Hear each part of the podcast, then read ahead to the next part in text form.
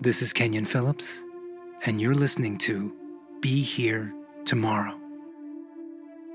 that was that was some fucking bullshit VO voice. Okay, this is my real voice. This is Kenyon Phillips, and you're listening to Be Here Tomorrow, a podcast dedicated to finding reasons to live.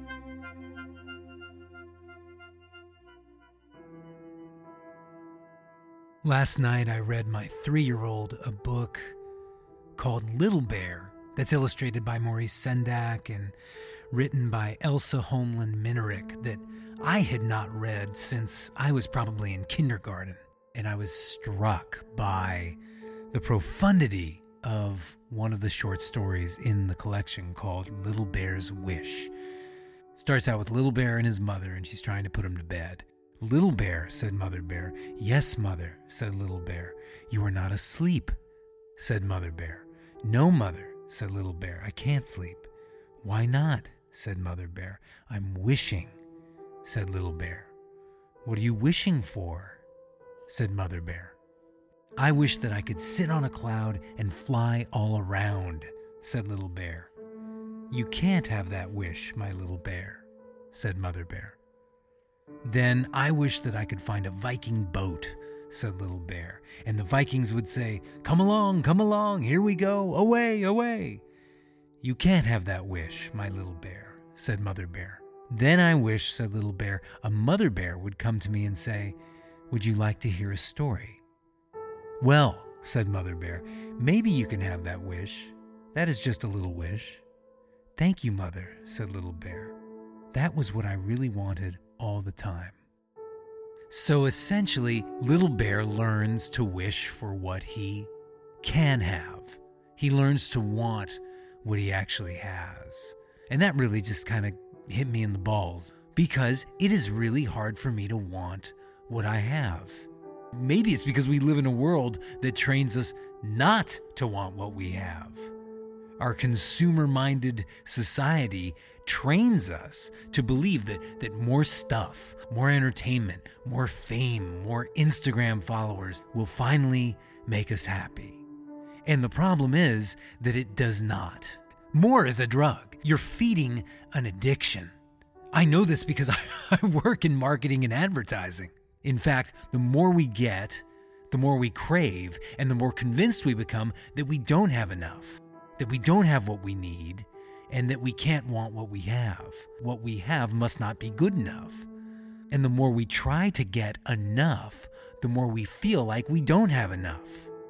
So it's this Sisyphean conundrum where we're rolling the boulder up the hill only to have it roll right back down over us every single fucking day. I have spent the majority of my life not wanting what I have. And even worse, shitting on what I have, convinced that what I have is never going to be good enough. I mean, I can I can sing reasonably well, but not well enough. I can write a rock and roll song, but not a great one. I'm good looking, but I'm bald. I have enough money to support my family and keep a roof over my head, but I don't have enough money to really feel secure about the future. And while in the past, I've told myself that, you know, not wanting what I have makes me a better person, makes me more accomplished. It has actually eroded my happiness and made me a really fucking challenging person to be with and certainly to live with. I mean, have you ever worked for someone who thought whatever you did was never good enough? I mean, how fucking awful is that? That's me. That's how I've been. I have driven really great people away. I have tortured and twisted myself into someone unrecognizable. As the American social philosopher Eric Hoffer once said, you can never get enough of what you don't need to make you happy. So, for example, if what I really want is love, then I can never get enough sex. I'm talking about compensating here. And, and, and the problem with compensating is that the better the compensation, the more you have of whatever it is you're compensating for. In my lifetime, so far, I have not been particularly well compensated for doing what I love music, acting, helping people. with the exception of a few commercial campaigns that were like super lucrative, the best, steadiest compensation that I've gotten in my adult life is for copywriting, you know, marketing and advertising, which I actually hate doing. And so the more money I make from copywriting, the further away I get from doing the things I love.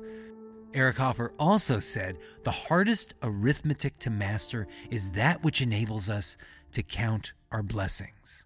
In other words, it's really fucking difficult to be grateful for what we have and to want what we have. So, what happens if I want what I have? Well, I'm filled with terror. I'm terrified that I will lose my ambition, that I'll settle. For what? Happiness? Contentment? Serenity? All my life, I've resisted contentment. I've been an overachiever. I've been a perfectionist because I felt like I had to do better constantly. I had to make up for something. And as a result, I've never been happy. And as much as I may not want to admit it, the truth is, I actually do want a lot of the things I have. I have more fun playing with my three year old than I ever experienced as a performer. And I get more joy from giving my three month old a bottle than I ever did from writing a song. I get more fulfillment from running a weekly support group than I ever did from having a band. I prefer recording these podcasts to any professional voiceover job I've ever had, even though I don't get paid for them. I like working out in my basement better than I ever liked going to Equinox. I'm on a roll here, so I'm just going to keep going. I would rather be in the country than the city. I'd rather be where I live now, in Connecticut, in the woods, than in Manhattan. I'd rather cook than eat out. I'd rather clean my own house than have a housekeeper. There's something about eating food that I haven't made or living in a place that I have not cleaned that makes me appreciate it less. I don't appreciate the food as much, and I don't appreciate my environment as much. Here's a real revelation I like fucking my wife, the same person, for nearly a decade, better than I like fucking a different person every night of the week. And I thought that was the pinnacle of my experience for a long time. I thought that was the goal, that was the aspiration. I thought that's what I needed. And you know what else just occurred to me? I actually always did want these things deep down inside. I wanted to be married. I wanted children. I wanted to own a house. It's just that I always believed that I couldn't have any of those things until after I'd quote unquote made it in the arts and become rich and famous. But life gave me all of those things without the prerequisite of fame and fortune. I didn't have to meet a quota of accomplishment in order to be blessed with what I have. So if I can be like Little Bear in the story and wish for what I have, and admit that I actually want what I have, then I can be here tomorrow.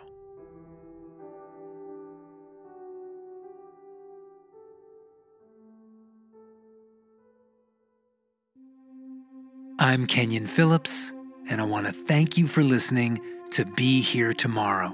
If you're feeling it, definitely subscribe and share on Apple Podcasts, Spotify, Google Podcasts, Amazon Music, SoundCloud. Fuck, I mean, it's everywhere. It's on all those platforms. And if you want to find out more about me and read things that I've written and listen to things that I've recorded that aren't podcasts, go to thekenyonphillips.com. Finally, please, if you have strong feelings about something I've said or haven't said, DM me on Instagram at the Kenyon Phillips. And in the meantime, I'll be here tomorrow.